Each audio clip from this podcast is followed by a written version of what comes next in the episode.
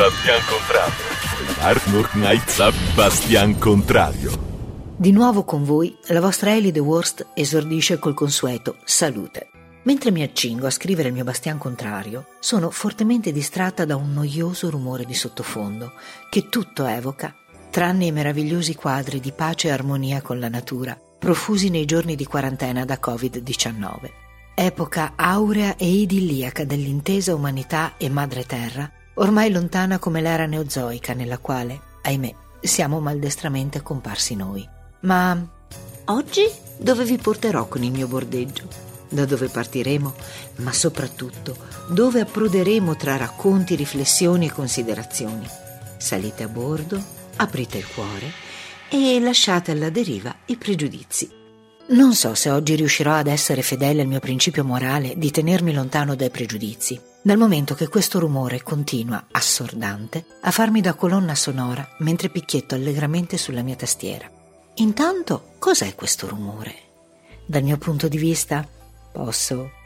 Beh, dal mio punto di vista è un suono doloroso, il suono di ferite profonde e non rimarginabili. È il suono della prepotenza, dell'assenza di empatia.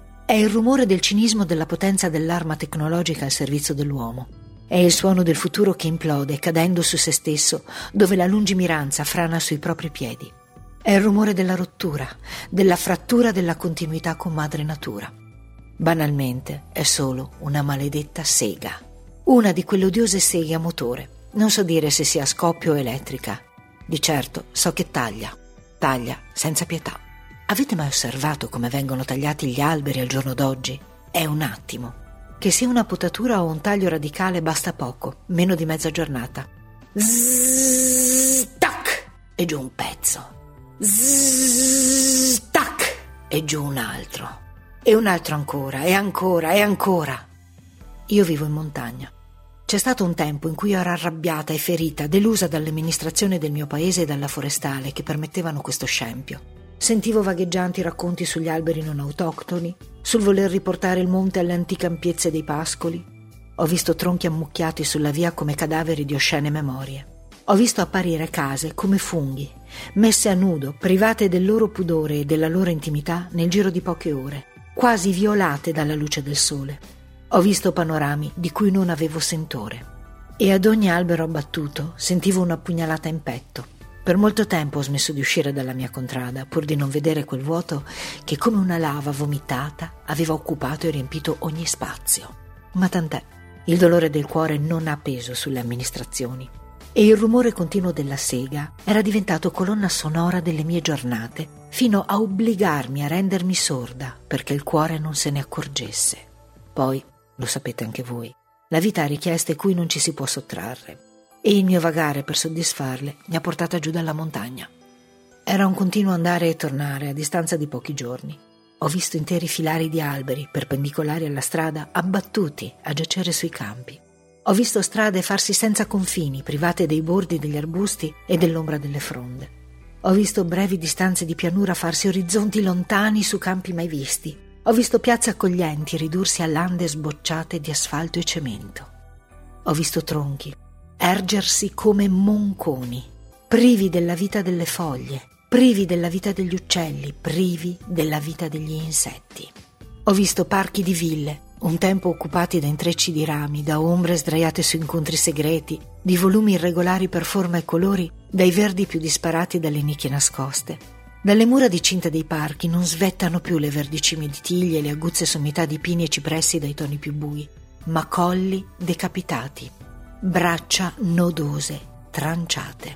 Scusate, mi sono lasciata prendere dalla mia vena descrittiva per mia necessità di trasmettervi le mie sensazioni, la mia tristezza, la mia empatia per quei poveri alberi, ancora fortunati di non essere quelli dei fossi, nemmeno tagliati, ma brutalizzati da non so quale attrezzo che ne spacca in qualche modo i rami, lasciandoli addosso, come ferite aperte, come arti pendenti. Sì, è questo che vedo io in quegli alberi. Non solo la bruttura estetica di esseri che si fanno informi e ovunque presenti. Non c'è strada, non c'è giardino nel quale la sega e i suoi compiacenti non siano entrati a snaturare con violenza la dignità antica di questi custodi della terra. Provate a pensare. Sono creature che con la loro forza vitale hanno vinto tra chissà quali difficoltà. Semi piccini, caduti in quel minuscolo spazio, non troppo affollato, non troppo secco, non troppo bagnato, non troppo in ombra, non troppo soleggiato, non troppo vicino ad un altro, né troppo lontano, abbastanza nascosto da non essere beccato, abbastanza protetto da non essere trasportato da insetti, semi piccini, che si sono schiusi a germogli, con minute foglie e minuscole radici che, con una potente voglia di vivere, hanno spaccato la terra, creato il pertugio in cui aggrapparsi e poco alla volta estendersi, e insieme alle radici il fusto, il tronco, i rami, le gemme, le foglie, talvolta i fiori e infine talvolta anche i frutti. Sono i custodi della vita, i polmoni che prima dei nostri purificano l'aria che respiriamo, il riparo dalla canicola estiva, il profumo che si effonde nell'aria, i palazzi sui quali riposano e nidificano gli uccelli che ci liberano da invadenti topini e dai troppi insetti dei quali tanto ci lamentiamo. Sono la musica che il vento ci suona. Sono il refrigerio che attenua i vapori bollenti di asfalti e cementi arroventati dal sole. Sono i grandi signori che mantengono nell'atmosfera l'umidità che consente la vita. Sono gli anziani, i vecchi.